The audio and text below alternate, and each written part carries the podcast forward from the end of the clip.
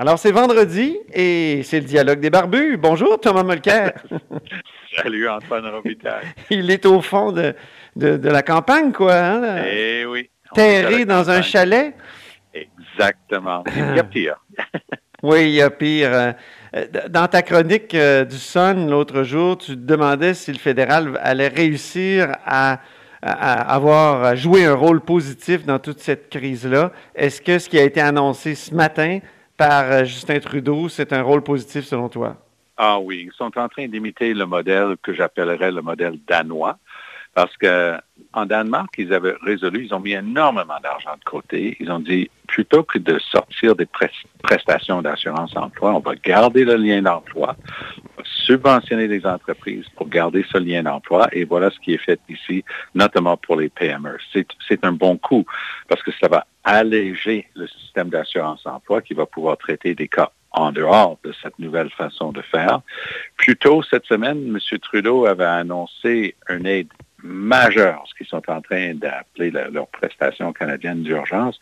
Et ça, c'était beaucoup mieux que ce qui avait été annoncé la semaine dernière. La semaine dernière, ça ressemblait à ce genre de parcours slalom euh, géant que la fonction publique fédérale adore.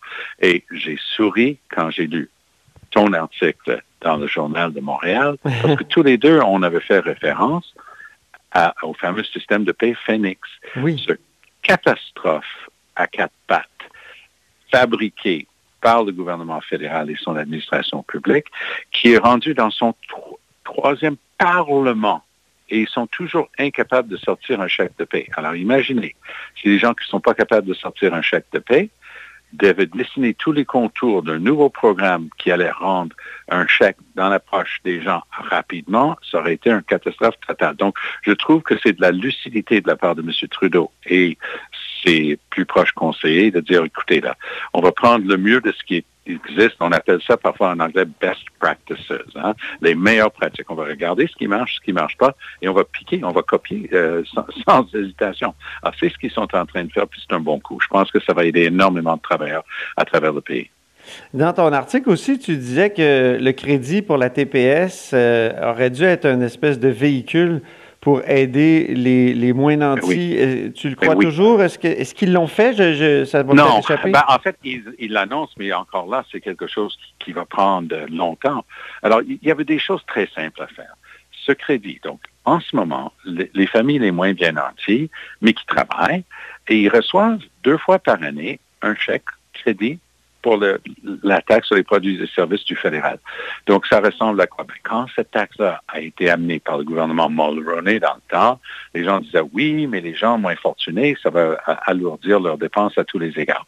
Ils ont dit, très bien, on va faire un chèque avec une sorte de ristourne à ces familles-là. Et ils le font. Le gouvernement du Canada le fait fidèlement depuis une génération. C'est quatre fois par année, hein? Oui, c'est ça. Ben, oui, peu importe. Je croyais que c'était deux, mais peu importe. Il fallait donc... Euh, ils ont déjà la banque de données, Antoine. C'est ça. Ils n'avaient qu'à appuyer envoi. Hein? On appuie sur l'ordinateur envoi. On envoie le chèque. Et le, le canal était déjà là. Ben oui, on n'a on pas besoin de réinventer. Pour les fameuses cartes de crédit, là, M. Trudeau dit qu'il veut bien discuter avec les banques, mais moi, je suis désolé, si vous allez voir les banques pour discuter avec eux, il ne se produira pas grand-chose.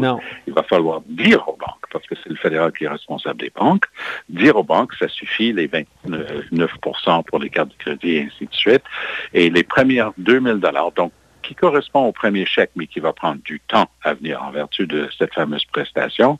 -dire les deux les 2000 premiers dollars sur votre carte de crédit pour les quatre prochains mois, pas, pas d'intérêt, pas de frais possibles. Ça va alléger les choses pour la famille moyenne qui doit vivre de ces cartes de crédit en ce moment. Un autre bon coup qui a été fait en Colombie-Britannique cette fois-ci, puis si on imite les meilleures pratiques, il faudrait regarder ça. Ils ont carrément interdit toute forme d'éviction des locataires.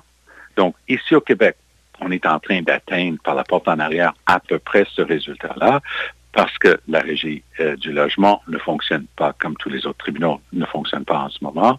Donc, ce serait très difficile pour un locateur d'expulser, d'évincer un de ses locataires.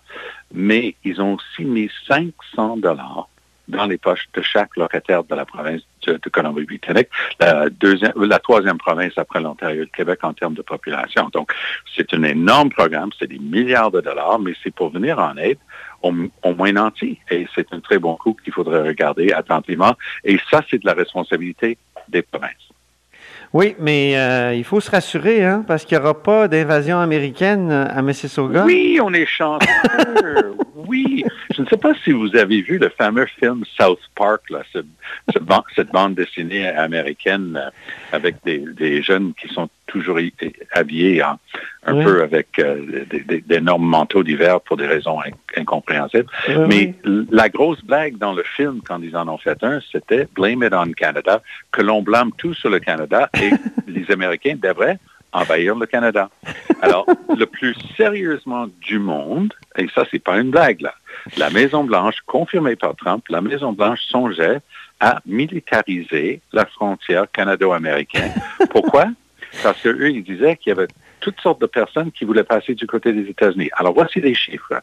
Depuis les dernières années, les trois, quatre dernières années qu'on a, on a des chiffres, plus de 20 000 personnes par année passent des États-Unis euh, irrégulièrement vers le Canada pour trouver refuge.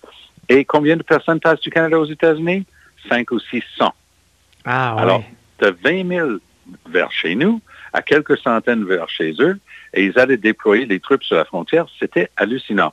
Bravo à notre ministre Christian Freeland, qui est vice-première ministre et qui a appris à, apprivoiser un peu la folie euh, de l'administration Trump lorsqu'elle a renégocié à succès l'entente à l'ENA et elle, elle, a frappé à toutes les portes. Elle a dit c'est délirant votre truc, ça n'a aucun sens de militariser notre frontière. Puis finalement, aujourd'hui, les Américains ont annoncé qu'il n'y aura pas d'invasion, du moins pas ce week-end. Un autre euh, groupe euh, qui a eu l'air un peu, euh, comment dire, stupide, disons-le, c'est Peter McKay. Et, qui, est, évidemment un candidat à la course conservatrice, là, à la direction du Parti conservateur.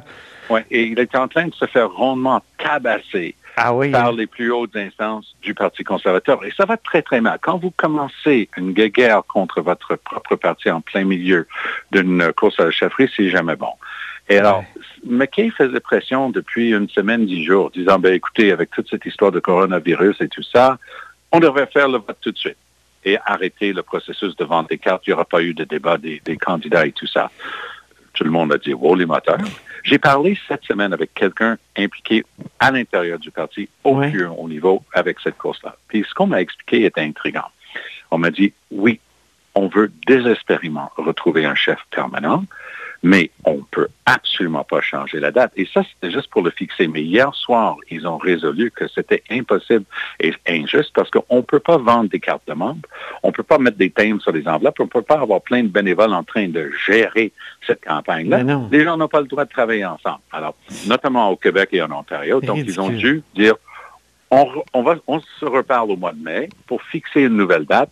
Et là, l'ami McKay a tout simplement capoté en disant ça n'a pas de bon sens, ça nous prend le, vote, il ne faut pas le reporter.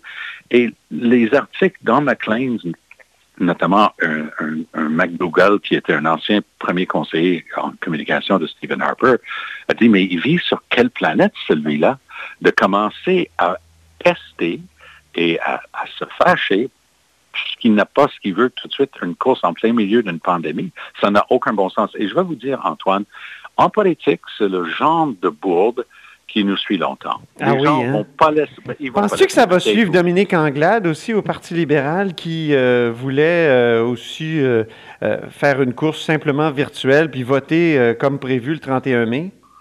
Oui, mais ça, c'était au début avant que ça soit comme ça. Là, on parle d'aujourd'hui, ouais, le 27 mars. alors que Mme Anglade ait pu dire ça au début, je pense pas qu'elle l'aurait dit aujourd'hui.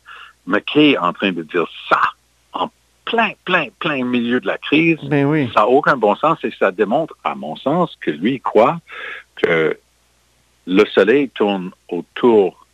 Euh, le soleil tourne autour de la Terre et, pas l'inverse. C'est lui la Terre. il pense que le soleil se lève sur lui le matin. Moi, je pense que M. McKay va avoir énormément de difficultés à l'avenir. Il va avoir du mal à expliquer ça. Ça va le suivre longtemps. Et moi, j'étais persuadé C'était comme une lettre à la poste. Il avait juste à être là et il gagnait. Mhm. Moi, je suis plus aussi sûr aujourd'hui. C'est vraiment irresponsable comme attitude et ça témoigne beaucoup euh, de, de, de qui il est. Je pense pas que ça, ça va l'aider beaucoup dans cette course. Non, c'est mon impression aussi. Ben, merci beaucoup, Thomas Mulcair. Allez, Antoine. Bonne chance dans le chalet là-bas. Puis, euh, on se reparle euh, la semaine prochaine, je l'espère. Sans faute. Moi Au aussi, revoir. j'espère. Bye bye.